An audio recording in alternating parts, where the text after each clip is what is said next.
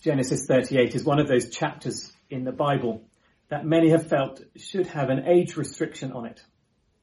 It's a story in the Bible that many Christians in history have blushed at because Christians don't often talk about sex. But just before Dan reads this chapter to us, I'd like to say that if you feel your children are too young to understand the material in this chapter, then Elise has kindly provided some alternative resources for us to look at as families this morning. Uh, you'll find those resources on the church website. And I hope they're a blessing to you as you seek to worship God together as a family. On the other hand, there may be some of us who have yet to talk to our children about sex and God's design for sex. Well, perhaps it might be that this is a good time uh, to do that. You see, this is a chapter in the Bible that shows us how far from God's people, uh, how far from God God's people have wandered. And yet, in spite of the mess, God is faithful and will bring them back to Him. My suggestion is that if your child is uh, um, uh, year five or above, then they're ready to hear this and they're also ready to talk about it afterwards. So please do take this God-given opportunity to do that either today after the sermon or later on this week. At that time, Judah left his brothers and went down to stay with a man of Adullam named Hira. There, Judah met the daughter of a Canaanite man named Shua. He married her and made love to her. She became pregnant and gave birth to a son who was named Ur. She conceived again and gave birth to a son and named him Onan. She gave birth to still another son and named him Shelah. It was at Kezib that, he, that she gave birth to him. Judah got a wife for Ur, his firstborn, and her name was Tamar. But Ur, Judah's firstborn, was wicked in the Lord's sight, so the Lord put him to death. Then Judah said to Onan, Sleep with your brother's wife, and fulfill your duty to her as a brother-in-law to raise up offspring for your brother. But Onan knew that the child would not be his, so whenever he slept with his brother's wife he spilled his semen on the ground to keep from providing offspring for his brother. What he did was wicked in the Lord's sight, so the Lord put him to death also. Judah then said to his daughter-in-law Tamar, Live as a widow in your father's household until my son Shelah grows up. For he thought, he may die too, just like his brothers. So Tamar went to live in her father's household. After a long time, Judah's wife and daughter Shua the daughter of Shua died. When Judah had recovered from his grief, he went up to Timnah to the men who were shearing his sheep, and his wife Hira the Adullamite went with him. When Tamar was told, Your father-in-law is on his way to Timnah to shear his sheep, she took off her widow's clothes, covered herself with a veil to disguise herself, and then sat down at the centre of Enaim, which is on the road to Timnah, for she saw that though Shelah had now grown up, she had not been given to him as his wife. When Judah saw her, he thought that she was a prostitute, for she had covered her face. Not realizing that she was his daughter-in-law, he went over to her by the roadside and said, Come now, let me sleep with you. And what, and what will you give me to sleep with you? she asked. I'll send you a young goat from my flock, he said. Will you give me something as a pledge until you send it? she asked. He said, What pledge should I give you? Your seal and its cord and the staff in your hand, she answered. So he gave them to her and slept with her, and she became pregnant by him and she left. She took off her veil and put on her widow's clothes again. Meanwhile Judah sent the young goat by his friend the Adullamite in order to get his pledge back from the woman, but he did not find her. He asked the men who lived there, Where is the shrine prostitute who was beside the road at Enaim? There hasn't been any shrine prostitute here, they said. So he went back to Judah and said, I didn't find her. Besides, the men who lived there said, There hasn't been any shrine prostitute here. Then Judah said, Let her keep what she has, or we will become a laughing stock. After all, I did send her this young goat, but you didn't find her. About three months later, Judah was told, Your daughter-in-law Tamar is guilty of prostitution, and as a result she is now pregnant. Judah said, Bring her out and have her burned to death. As she was being brought out, she sent a message to her father-in-law. I am pregnant by the man who owns these, who owns these, she said. And she added, See, if you recognize whose seal and cord and staff these are. Judah recognized them and said, She is more righteous than I, since I wouldn't give her to my son Shelah. And he did not sleep with her again. When the time came for her to give birth, there were twin boys in her womb. As she was giving birth, one of them put out his hand, so the midwife took a scarlet thread and tied it on his waist and said, This one came out first. But when he drew back his hand, his brother came out, and she said, So this is how you have broken out. And he was named Perez. Then his brother, who had the scarlet thread on his wrist, came out, and he was named Zerah. Well, good morning. As we start this morning, let me tell you about where I'm filming this sermon. I'm in our front room, and it might be from the viewpoint of the camera that it's quite a serene place to be. The walls are a calming colour. There's a nice picture in the frame behind me. The curtain is hanging symmetrically and there are no obvious cobwebs on the wall. But if I get my trusty cameraman to pan around the room, what you see is a completely different story. There's scale electrics all over the floor and an ironing board that was used to prop up a computer for a, a Zoom piano lesson. There are blankets all over the sofa. A coffee table is covered in books and DVDs and old mugs that have yet to be put away. And then there are some slightly bedraggled looking flowers on the mantelpiece. Now I'm not showing you this to show up my family or even to make you feel better in case your front room is looking messy as well. But I'm showing it to you because it's a great illustration of what's going on in this morning's passage. You see, we perhaps expect the story of Jacob's family to be a bit respectable and sorted. After all, God had promised Jacob that his descendants would receive an inheritance of nations, that his descendants would bless all nations and become a nation in their own right. But what the Bible wants us to see is that the mess that Jacob's family is in is immense. The Bible wants us to see how far from God spiritually they really were. And yet at the same time, the Bible also wants us to see that under all, underneath all this mess is a God who leads events and a God who uses the most unlikely people who come from less than perfect backgrounds to accomplish his purposes for his glory. And I hope that's an encouragement for us this morning. Because it teaches us that we don't need to feel the pressure in our own lives to put on an acceptable face before we come to God, because He will use us for His glory even in our brokenness and our failure and our mess. And that brings us to our first point this morning, which is Judah's inheritance rejected. Judah's inheritance rejected.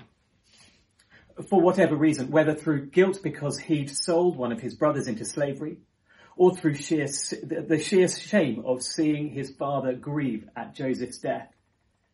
At the beginning of chapter 38, Judah clearly begins a descent, a spiral into sin. Look with me at the first few verses of Genesis 38. At that time, Judah left his brothers and went down to stay with a man of Adullam named Hira. There Judah met the daughter of a Canaanite man named Shua. He married her and made love to her she became pregnant and gave birth to a son who was named Er. So Judah moves away from his family.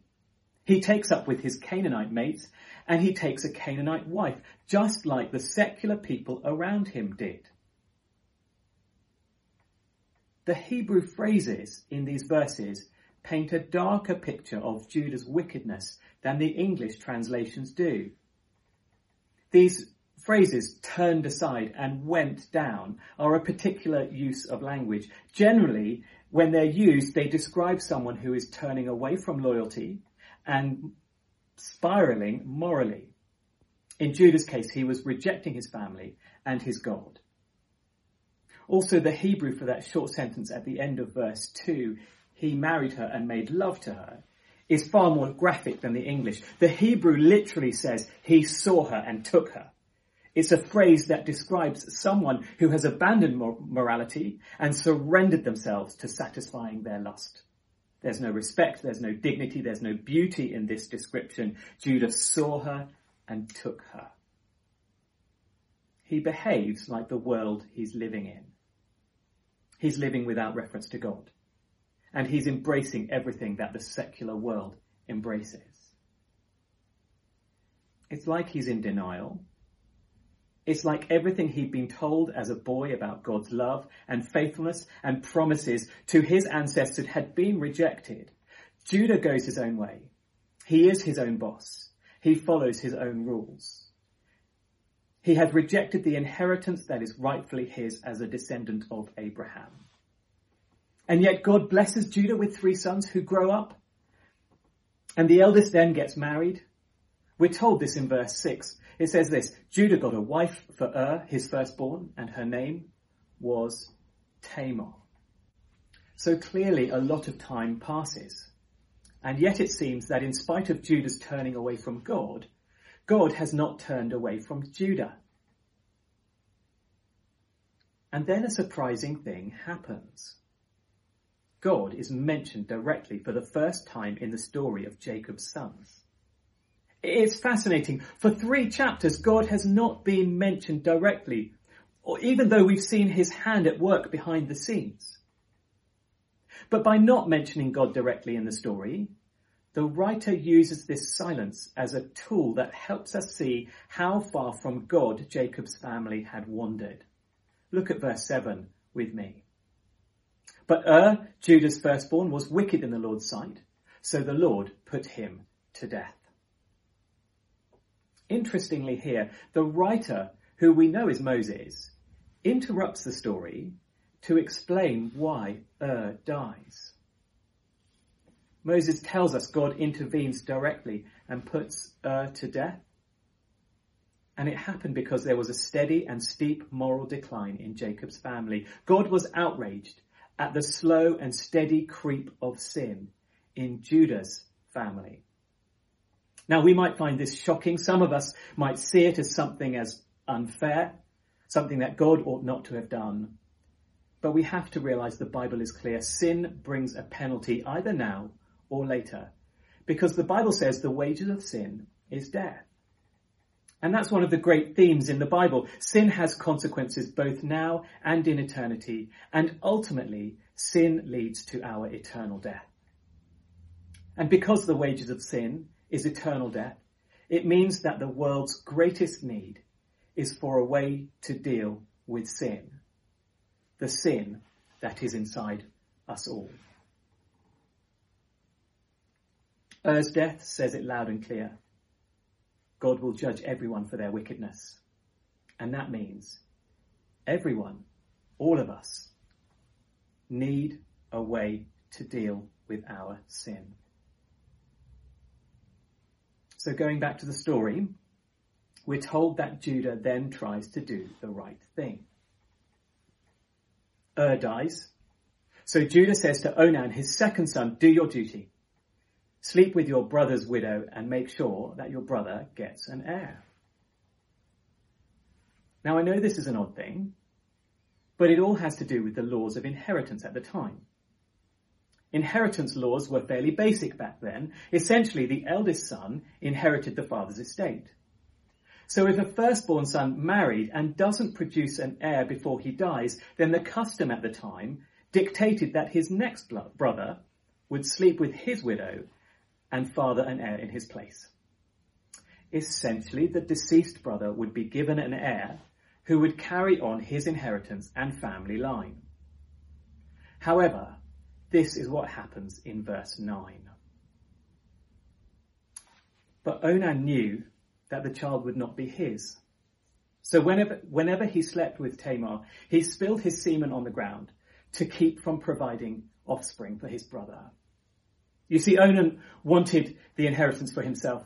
He uses a crude form of birth control so that his own future children would receive the inheritance that was rightfully Tamar's children. And then we're told this in verse 10. What he did was wicked in the Lord's sight, so the Lord put him to death also. And again, Moses intervenes in the story and explains why Onan was put to death too. What he did was wicked in the Lord's sight. Why was it wicked? Well, there were three reasons, at least three reasons. Firstly, each time he had sex with Tamar, he was technically raping her. She endured sex with him so many times, knowing that he didn't intend to give her children by it. Secondly, his actions denied Tamar her right to be the mother of Israelites. I, am not going to go into the details of how we, we, we can say she knew this, But as you connect the details of the story and see the bigger picture from it, it becomes clear that she understands the inheritance of nations that comes through being a descendant of Abraham. And because she had married into the family, it's become her right to be part of that story. Onan denies her this. Thirdly, his sin was against God too. He was taking the mick. His duty was to his family and to his ancestors. It was to give Abraham descendants and fulfill the promises of God that Ur could not. So he sinned against God's purposes. In other words, Judah's great inheritance of nations was being mocked, was being spat on, was being thrown out with the trash. And the writer wants us to see you can fool all the people some of the time and some of the people all the time, but you cannot fool God. And Onan's wickedness is why God put him to death. Do you know, in the end, Tamar is effectively put on the shelf. Her right to be the mother of the child that receives the inheritance of the people of God is mothballed. Judah and his sons have rejected God's inheritance and become no more than the Canaanites around them. Judah's third son, Shelah, grows up to be a man and old enough to give her a child, but he's not asked to do that. Tamar knows that this wickedness has set in, and if she does nothing, she was destined to die childless and without an heir for her dead husband. It's a shocking story, isn't it? And it tells us Jacob's family has wandered far from God. And that's a story that reminds us that none of us are immune from the deadly creep of sin in our lives. I've said it before and I'll say it again. We don't drift into holiness. The drift of our hearts is always away from holiness because our hearts are sinful and we are in need of a saviour. I don't know whether that describes any of us this morning, whether young or old. It might be that we're drifting into sin and sinful ways without really acknowledging it. It might be that we've stopped praying. It might be that we've stopped fellowshipping with other believers. It might be that we've stopped believing that God can deal with the most difficult things that we're facing. Well, I hope this story shakes us into crying out to God in repentance and fear because God is not to be mocked. It's dangerous to sink into the drift of sin. It's dreadful to be in such a place that we lose sight of the inheritance that Christ has won for us on the cross. Judah and his sons rejected his inheritance. They drifted into sin and away from God. And that lead us, leads us into our second point, which is this. Judah's inheritance is sold. Judah's inheritance is sold. Death seems to stalk Judah. Soon after the death of his sons, his wife dies too. At one point, it seems as though he's had, he's got everything. A wife, three boys, friends, and yet now it comes crashing down. And in this grief, it seems as though God is wanting Judah to wake up, to wake up to his mortality, to, to his moral failure, to his rejection of God. And, in this sense, God is often willing to allow us to totally fall off the cliff if the pain it brings draws us back to our senses. For Judah, it seems like his grief sent him off the rails for a bit. Look with me at verse 12. When Judah had recovered from his grief, he went up to Timnah, to the men who was shearing his sheep. And his friend Hira, the Adullamite, went with him. It, seems like Judah wants to drown his grief in a party, in, in busyness, in friends. Now Tamar hears about it and she sees her chance. We have to remember the, the inheritance of nations that God promised to Abraham is her right as the wife of the firstborn son of Judah. She knows what Judah is like, and so she's willing to do what it takes to win what is rightfully hers. So she decides to sleep with Judah to get an heir. In other words, her faith in the promises of God drive her to claim her right to be called a mother of Israel. Look with me at what she does in verse 14. She took off her widow's clothes, covered herself with a veil to disguise herself, and then sat down at the entrance to Enaim, which is on the road to Timnah. When Judah saw her, he thought she was a prostitute, for she'd covered her face. Not realizing that she was his daughter-in-law, he went over to her by the roadside and said, Come now, let me sleep with you. He's as predictable as the face of a clock. We've seen it before with how he met his wife, and we see it here with Tamar. His lust is insatiable. And predictably, when he can't find his wallet, he's so driven by his lust that he exchanges the most precious thing he has on him. Tamar knows his father-in-law well, her father-in-law well, and she knows that he would give anything for sex. So she demands something precious. Look at verse 18 with me. He said, what, what pledge should I give you? What payment, in other words, should I give you? Your seal and its cord and the staff in your hand, she answered. So he gave them t- to her, and she and slept with her, and she became pregnant by him. It's a huge step to take. Judah buys sex with Tamar with his tokens of office. They are the things that say he is him that say he's a child of Israel, a son of Abraham, an inheritor of the promises of God. He knows what they mean. They are symbols of his birthright.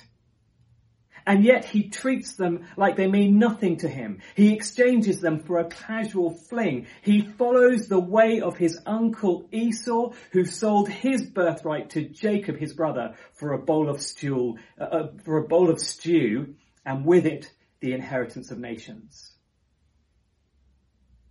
Do you see what God had become to Judah? Judah's so lost in his way that he beha- behaves like his cursed uncle. He technically throws away his birthright. This time for the idolatry of sexual pleasure. It's one of the most chilling incidents in the Bible. We would do well to honestly look at this man and weep.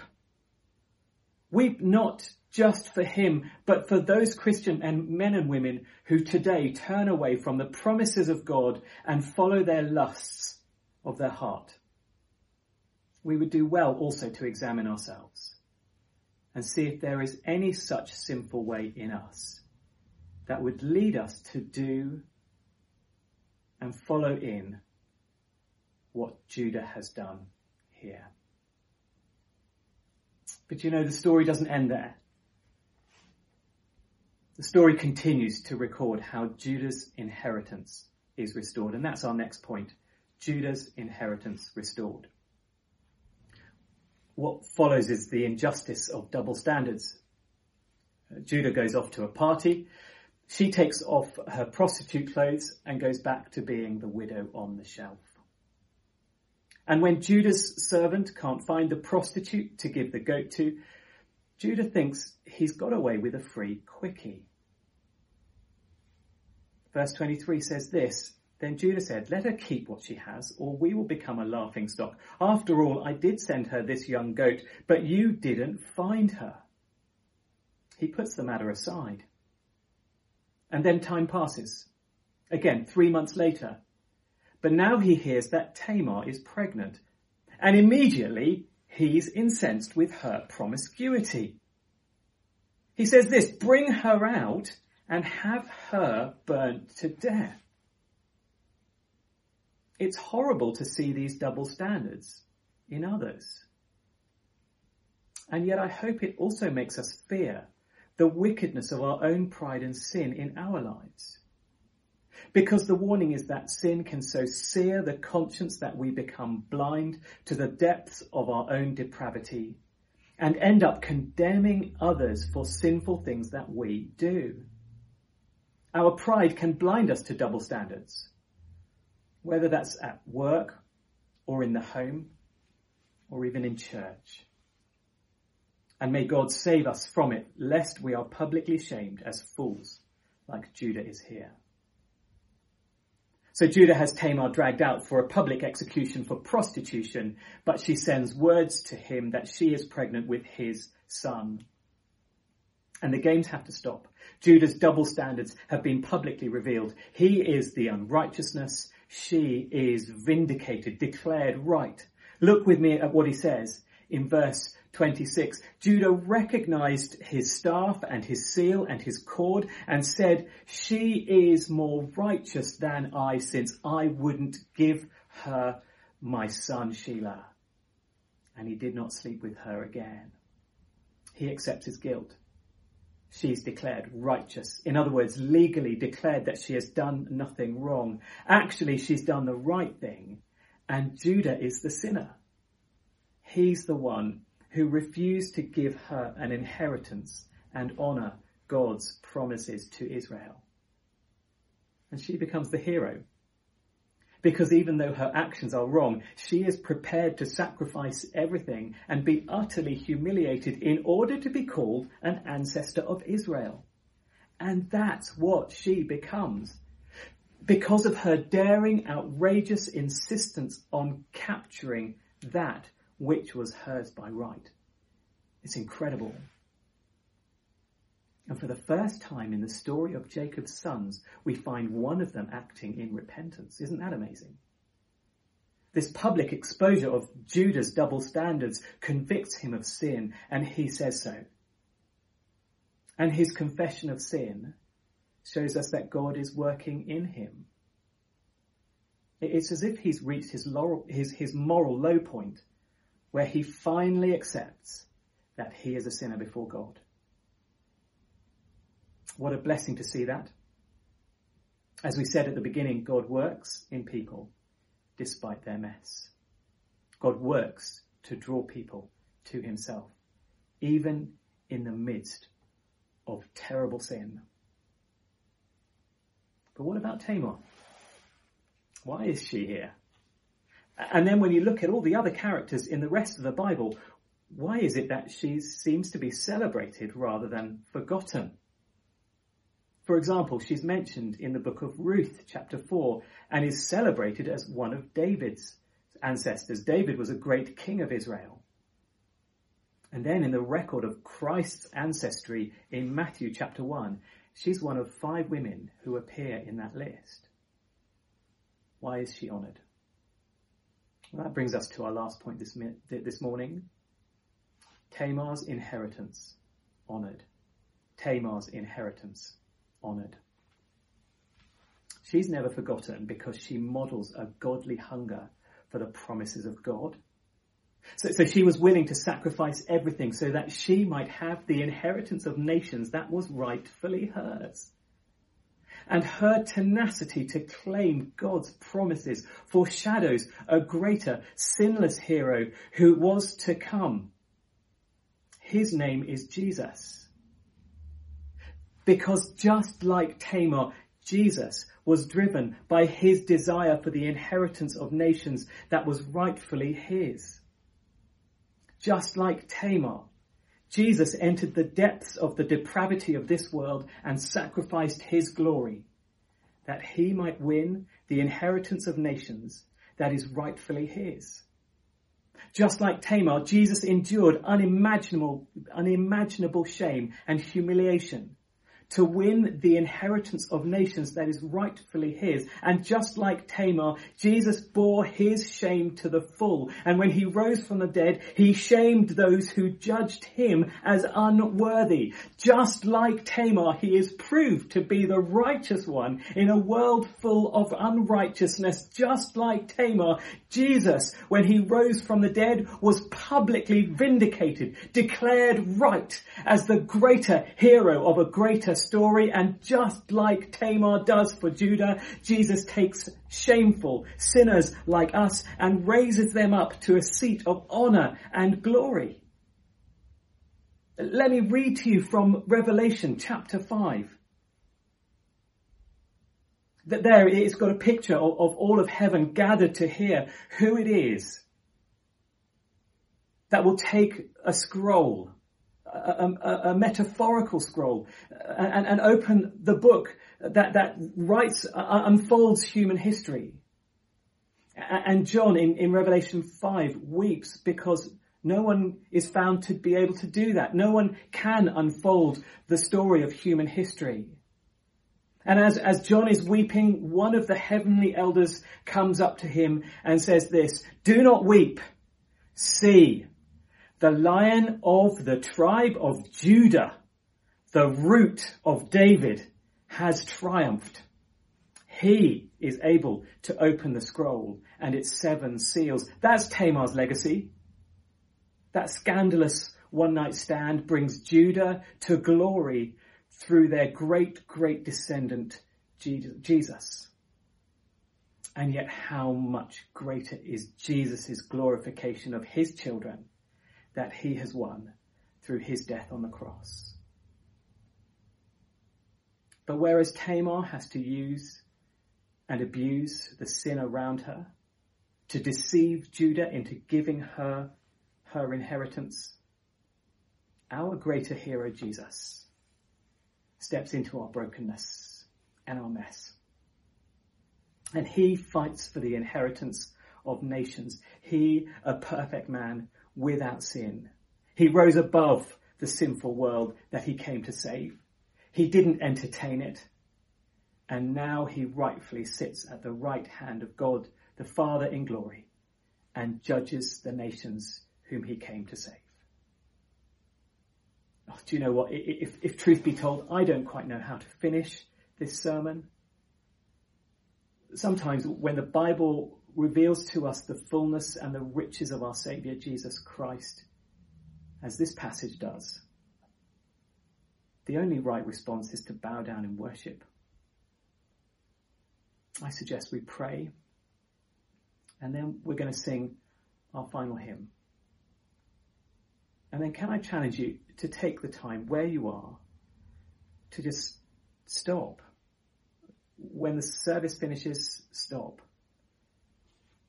and think and meditate on our greater hero,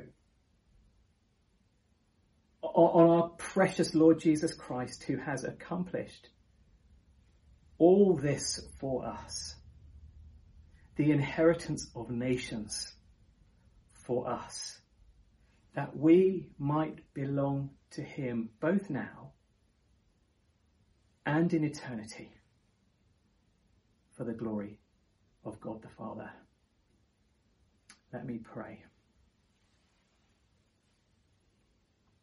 Oh dear Father God, we praise you and worship you for our, our greater hero, Jesus Christ who stepped into the brokenness and mess of this world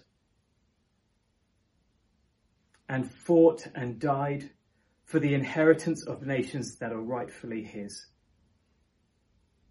We praise you, Lord God Almighty, that he rose from the dead, vindicated, declared right, and is seated at the right hand of God the Father in a place of glory and honor and majesty and dominion. We praise you that all who trust in his work, in his death and resurrection, belong to him, belong to his kingdom, and are his inheritance. O oh Lord Jesus Christ, we worship you this morning for all that you have accomplished, for being our great hero who has done what it took to save the nations, to save broken and messed up people like us. Father, we bow down this morning in humble adoration as we look upon Jesus and worship him. Amen.